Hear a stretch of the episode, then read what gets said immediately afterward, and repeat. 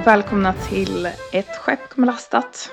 Ett skepp kommer lastat är en podd från Piratpartiet där vi pratar om vad som händer i partiet och kommenterar aktuella händelser. Jag heter Katarina Stensson och är partiledare för Piratpartiet och jag sitter här med Mattias Rubensson, vår partisekreterare. Hej Mattias! Hej hej! Yes, och idag har vi ett ämne som kanske är det viktigaste av alla ämnen för oss pirater på ett eller annat sätt. Eller hur? Ja, det är ju någonstans grunden för vad vi gör. Ja, det är så nära man kan komma en piratideologi i princip. Mm. Eh, ja, vi ska nämligen eh, diskutera vårt eh, principprogram och inte bara diskutera vårt nuvarande principprogram utan det är så här att vi har en process på gång i partiet med att uppdatera vårt principprogram. Och därför tänkte vi berätta lite om Eh, bakgrunden till det. Eh, varför vi känner att vi behöver uppdatera det. Vad hade vi innan? Och eh, vad innehåller det här nya principprogrammet? Och hur beslutar vi om det här som ju ändå är vårt mest grundläggande dokument? Så. Mm. Bakgrunden är väl egentligen det att det är åtta år sedan nu tror jag som eh, en större revision av principprogrammet gjordes. Och då eh, kände styrelsen förra året att det är kanske dags att se över det.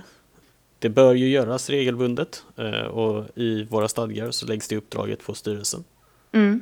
Ja, eh, partiet fyller ju faktiskt 15 år nu i januari. Så att eh, det innebär att vi har gått det har varit ganska lång tid sedan den senaste revideringen om man ser till innan. För det här är ju då det blir femte versionen. Principprogrammet 5.0 liksom. Mm.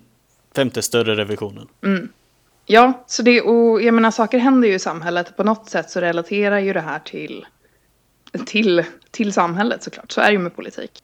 Och därför så behövde det en uppdatering. Plus att vi kände att det är viktigt att principprogrammet är formulerat på ett sätt så att det verkligen går att använda för medlemmarna och att det känns värdefullt när vi formulerar vår sakpolitik och sådär. Det har ju också hänt en hel del eh, i den globala piratrörelsen de senaste åtta åren där andra pirater har funderat på vad betyder våra grundläggande värderingar, vad innebär det för vår ideologi och formulerat sig och sådär. Och där finns det, har vi haft mycket att lära.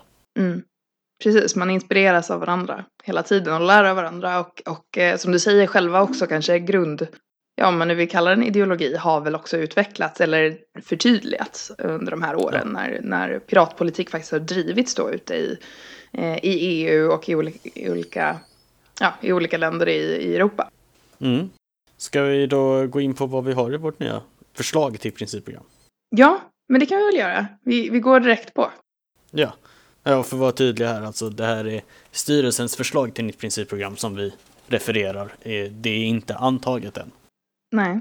Eh, vi, kanske kan, vi kanske kan berätta det först. Alltså, det är ju, som du nämnde så är det ju styrelsens uppdrag enligt våra stadgar att föreslå eller arbeta fram ett förslag till ändringar av principprogrammet. Men det är alltid inom Piratpartiet så att det är medlemmarna som beslutar. Vi har väldigt stark medlems eh, eller föreningsdemokrati så. Eh, så att det kommer beslutas av medlemmarna med eventuella, eventuella ändringar då i början av januari.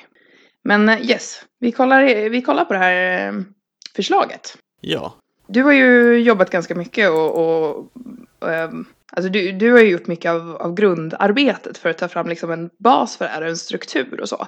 Kan inte du berätta lite hur du tänkte där? Ja, egentligen så tänkte jag att vårt principprogram behövde innehålla tre saker. Det första är en motivation till vår existens. Vilken förändring i samhället det är som vi svarar på. Och det handlar ju om digitaliseringen. Eh, och därför kände jag att vi behövde ha ett kapitel som på något sätt eh, förklara varför digitaliseringen förändrar så mycket att vi behöver nya partier, ny politik, nytt tänk. Och, och liksom förmedla just det att digitaliseringen är en stor, stor förändring.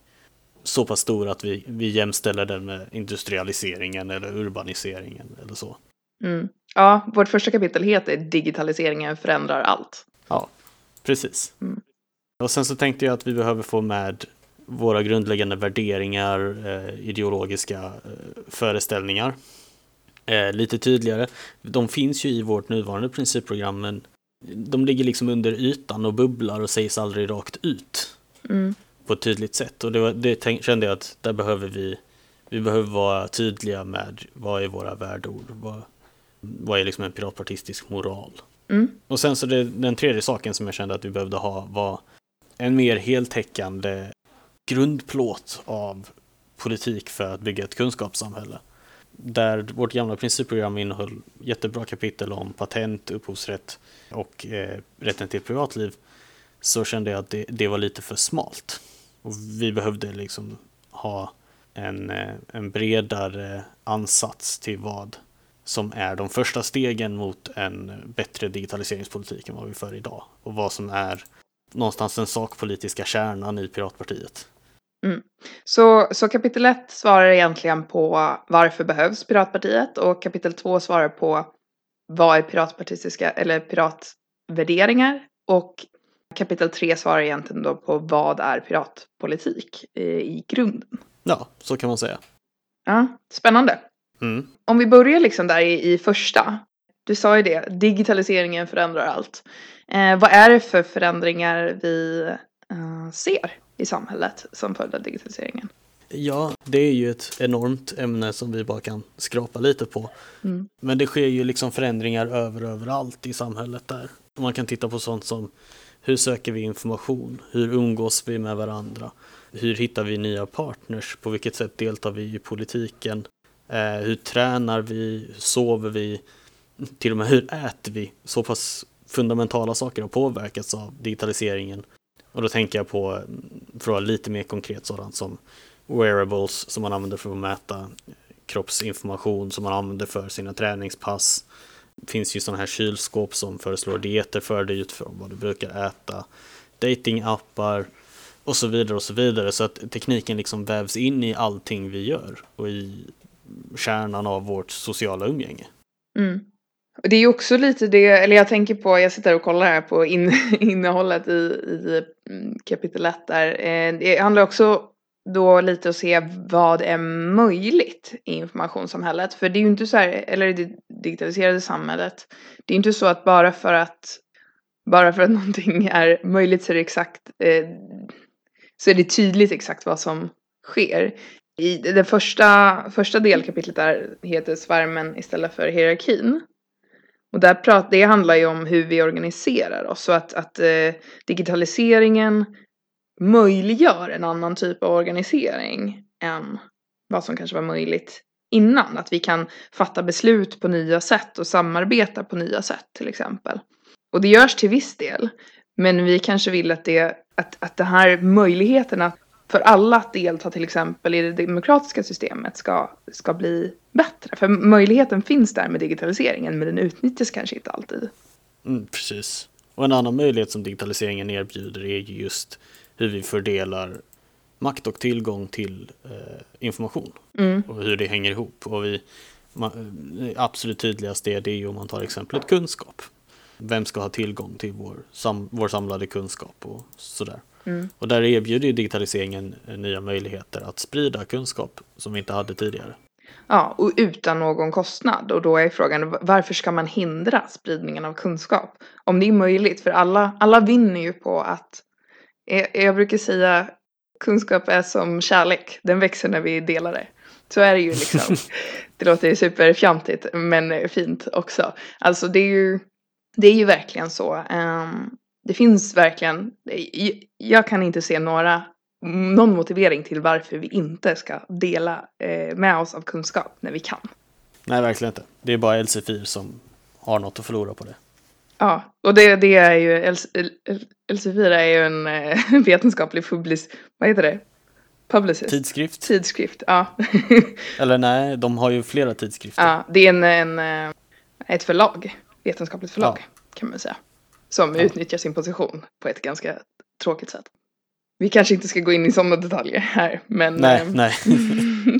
men, men så är det ju verkligen. Och man kan ju jämföra den här förändringen som internet har gett oss med boktryckarkonsten. Det är ju ganska vanligt. Alltså innan, innan böckerna kom, eller innan boktryckningen kom, så att säga, då, då var det väldigt begränsat vilka som kunde eh, alltså som hade tillgång till kunskap. För det var liksom i, samlat i eh, kloster eller på specifika platser eller de som kunde eh, beställa handskrivna böcker som kostade hur mycket som helst. Sen så i och med tryckpressen så gjorde det ju att information kunde komma ut, böcker kunde komma ut till en mycket, mycket större allmänhet. Och det kickade ju igång i det läget till exempel affärsverksamhet över Europa, att uh, handel ökade och det ena och det andra. Och um, fler och fler fick till, tillgång till utbildning och så vidare, upplysningen och så.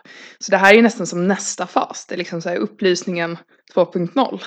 Ja, så i, i det kapitlet så går vi igenom lite möjligheter men också lite, lite nya konflikter som uppstår med digitaliseringen. Mm. Som jag cirkulerar kring olika aspekter av vem ska ha makten över skapandet och spridandet av information och, och, och vad digitaliseringen just leder till för olika typer av kontrollpotentialer. Mm. Just det, kapitel 1.2 där heter kunskap som allmänning eller maktmedel. Och det är ju, det är ju ganska, alltså de flesta ideologier har ju sådana här politiska skiljelinjer. Du har, eh, vad var det, arbetaren mot kapitalet inom socialismens framväxt och så vidare. Ja, kyrka, stat, land, eh, stad och så vidare. Precis. Mm. Och våren är då centrerad kring kunskap och tillgången till, till kunskap i mycket. Mm. Och del två här då, om Piratpartiets eh, grundvärderingar. Mm, vår ideologi. Ja. Helt enkelt. Ja, där har vi ju kokat ner allting till ett enda ord, kärnfullt nog. Så, eh, och det, det är ordet egenmakt. Mm. Som kanske inte används jätteofta i vardagen. Men eh, vad det handlar om är egentligen ganska simpelt och det är att varje människa ska ha makt och inflytande över sin egen livssituation. Mm. Man ska kunna fatta beslut om sitt liv på ett meningsfullt sätt eh, och styra över sin framtid. Man kan kalla det för agens eller autonomi. Det finns många ord för det, men vi har valt ordet egenmakt. Empowerment säger man ibland på engelska. Ja, säger man ibland på svenska också om man ska det, det, det, sa vi ganska länge innan vi kom fram till vilket ord vi skulle använda också ibland i början när vi diskuterade. Ja. Det, ja, men det handlar ju om det. Att folk ska känna och faktiskt ha möjlighet att påverka sitt liv. Precis. Ja, och det är ett ord, men sen har vi liksom brutit ner det i tre ord. Så vi har som en pyramid, mm. pyramid ja, av ord. Vi ja. kör ett pyramidspel. eh, och det, de tre orden är ju frihet, värdighet och deltagande. Mm. Och det tycker jag är så himla bra. Jag är så himla glad att vi har hittat och valt de här orden. Jag hoppas att medlemmarna också känner det. Och att det mm. blir i slutversionen. För att det verkligen definierar det vi står för. Frihet att tänka, att agera, att uh, vara den man är. Mm. Och väljer att vara. Värdighet, det, uh, tror vi kom fram till. För värdighet är lite svårt att, att definiera. Men uh, vad innebär egentligen? Hur förklarar vi värdighet? Men det handlar ju egentligen om att eh, respekt för andra människor. Alltså värdighet upprätthålls genom respekt. Mm. Det handlar om att vi behöver se till att i ett samhälle att, vi har, att människor behandlas eh, värdigt, så att säga. Eh, och den tredje, deltagande. Vi har ju pratat lite redan om det här med liksom, demokrati och möjligheten att delta i, i det demokratiska samhället. Eh, men det är ju större än så. Vi pratar mycket om, om eh, samarbete också inom partiet och, och just eh, vad digitaliseringen har möjliggjort för typer av nya typer av organisering och samarbete och så. Och för, i sann piratanda så har vi eh, kopierat dessa tre ord från det tyska piratpartiet. Mm, ja, eller vi har översatt i alla fall. Ja. Kopierat och översatt. Eh, vad, då, vad är det på tyska då? Är det exakt översättning? Freiheit würde Teilhabe. Ja. Vet du var de fick det ifrån då?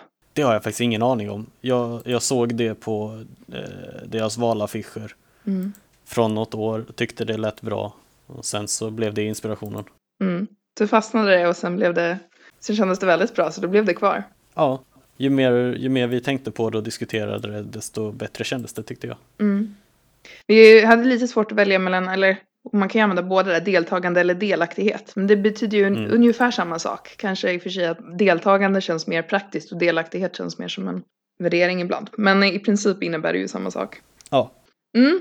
Spännande. Sen har vi lite olika principer där. Alltså att vi har försökt konkretisera lite vad, vad det innebär. Vi kanske inte behöver gå in på det, men vi kan ju nämna det är privatliv, hållbarhet och decentralisering, evidensbaserat beslutsfattande, frigörande av information, kultur, kunskap, känslor och verktyg, transparens och eh, Sverige med ekonomi. Mm, precis. Och då har vi gått igenom eh, ideologikapitlet och så landar vi i det tredje som vi har kallat för politik för kunskapssamhället. Mm. Och kunskapssamhället det kopplar ju då tillbaka till, alltså man pratar ibland om det digitaliserade samhället, om informationssamhället eller om kunskapssamhället. Och i princip innebär det ju samma sak. Det är ju att vi lever i ett samhälle nu där kunskap är det som på något sätt skapar värde. Mm. Likadant som i industrisamhället så var det arbete som skapar värde. Det är klart att arbete skapar värde idag också, men vi är i ett skifte mot att det är snarare kunskap som skapar värde och har du inte tillgång till kunskap så har du svårt att delta i, i, i dagens samhälle. Ja, precis. I, i, I det här kapitlet om hur vi, hur vi bygger ett kunskapssamhälle, för vi gör ju en skillnad mellan då att ett digitaliserat samhälle kan ju se ut på en himla massa olika sätt. Mm. Det är ju egentligen bara ett samhälle som har gått igenom någon form av digitalisering. Och medan vi skiljer då att ett kunskapssamhälle är då ett samhälle som där kunskapen är en allmänning. Mm. Så som vi är inne på. Liksom. Det är därför vi har valt att använda kunskapssamhället som någon form av målbild. Mm. Just det, det är vår vision för det digitaliserade samhället. Mm. Och i det här kapitlet så hittar ni eh, precis allt det som man förväntar sig att en pirat ska prata om varje gång man träffar den.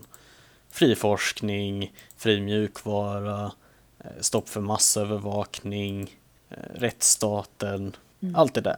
Patentreform. Mm. Stärkt demokrati, ett eh, friare internet. Ja, det är nog några nya eh, begrepp där kanske. Som eh, jag Mm. tänker ett kapitel, eh, delkapitel heter digital allemansrätt. Mm. Det kanske du vill förklara vad, vad menar vi med det? Ja, tanken där är att förklara, eh, en, det förklarar tycker jag väl en aspekt av varför vi vill reformera upphovsrätten. Eh, och det är det att vi vill se kulturskapande som fungerar så att människor kan ta del av någon form av kulturellt material. Tycka, "Ha, det här var spännande, det här kan man utveckla, det här vill jag använda på något sätt. Och då ska de kunna göra det. Eh, De ska kunna hitta en eh, häftig bild eh, och kunna eh, köra den genom lite olika filter för att få någon annan effekt så man får en annan typ av bild men där man ändå använt den första bilden som någon form av grundplåt. Mm. Man ska liksom kunna utnyttja varandras kreativitet kan man säga. Mm. Och det liknar ju allemansrätten där, där vi får utnyttja andras mark så länge vi beter oss på ett rimligt sätt. Mm. Ja, för vi värnar ju fortfarande den, den ideella upphovsrätten, det vill säga att folk ska få cred för det de har skapat och eh, eh, man får ju fortfarande inte använda folks material hur som helst. Nej, nej och man kan inte påstå att det är, att det är jag som har gjort allting när jag inte har gjort allting. Nej. Det är lite kopplat också till att det är svårt att, att, att claima full äganderätt till någonting som alltid, som aldrig är skapat från, från noll så att säga. För att ingen, inget av vårt kulturskapande idag är ju skapat från noll. Allting är ju influerat av, av annan kultur och andra saker Mm. runt omkring oss. Kultur är mer som, som ett språk som utvecklas med generationerna. Det börjar ju aldrig från noll. Utan allting bygger ju på det andra har gjort. På ett eller annat sätt. Precis. Och det är därför just vi säger det att ju fler hinder vi ställer upp för att kunna bygga på vad andra har gjort, desto mindre kultur kan vi skapa. Mm. Och det är ju ändå kultur som är liksom någonstans limmet i samhället. Det är liksom det som, som håller ihop oss. Det är det vi delar, det är det vi vill, det är det många lever för. Eller det är det som ger värdet i vardagen liksom. Mm. Så det är så viktigt. Och då är det viktigt att poängtera att när vi pratar om kultur i Piratpartiet, då har vi en väldigt, väldigt bred syn på vad som är kultur. Ja, Det är inte bara operan. Nej, verkligen. det är opera är också kultur, men det finns väldigt mycket annan kultur. Exakt. Ja, men jag känner att vi kanske ska eh, avsluta där. Nu har vi tagit oss igenom en sammanfattning av vad som ni kan finna här i. Sen så förstår jag att nu är ni jättespända på att läsa hela det här eh, förslaget. Och det kommer ni kunna göra. Vi kommer lägga upp en länk till det tillsammans med podden.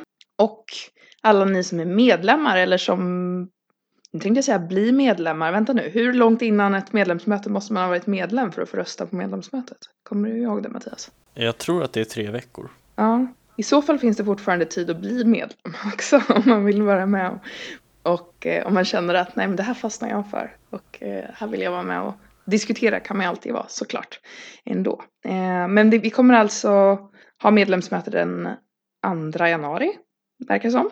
Och eh, innan dess så kommer det finnas många möjligheter att diskutera det här förslaget internt eh, bland medlemmar och vi kommer även ta över eh, Pirat-TV någon lördag här i december och eh, prata om principprogrammet. Så om man vill ha en djupare diskussion och ställa frågor till oss sådär så kan man vara med där. Det rekommenderas. Mm. Toppen. Tack så mycket Mattias för idag. Ja, tack själv. Mm. så det är bara roligt. Är, man kan alltid prata om, om de här sakerna. Som pirat så ligger det ju väldigt, väldigt nära hjärtat. Så det är väldigt roligt att prata om. Eh, så vi hade kunnat fortsätta. Men eh, eh vi avslutar där. Tack för att ni har lyssnat.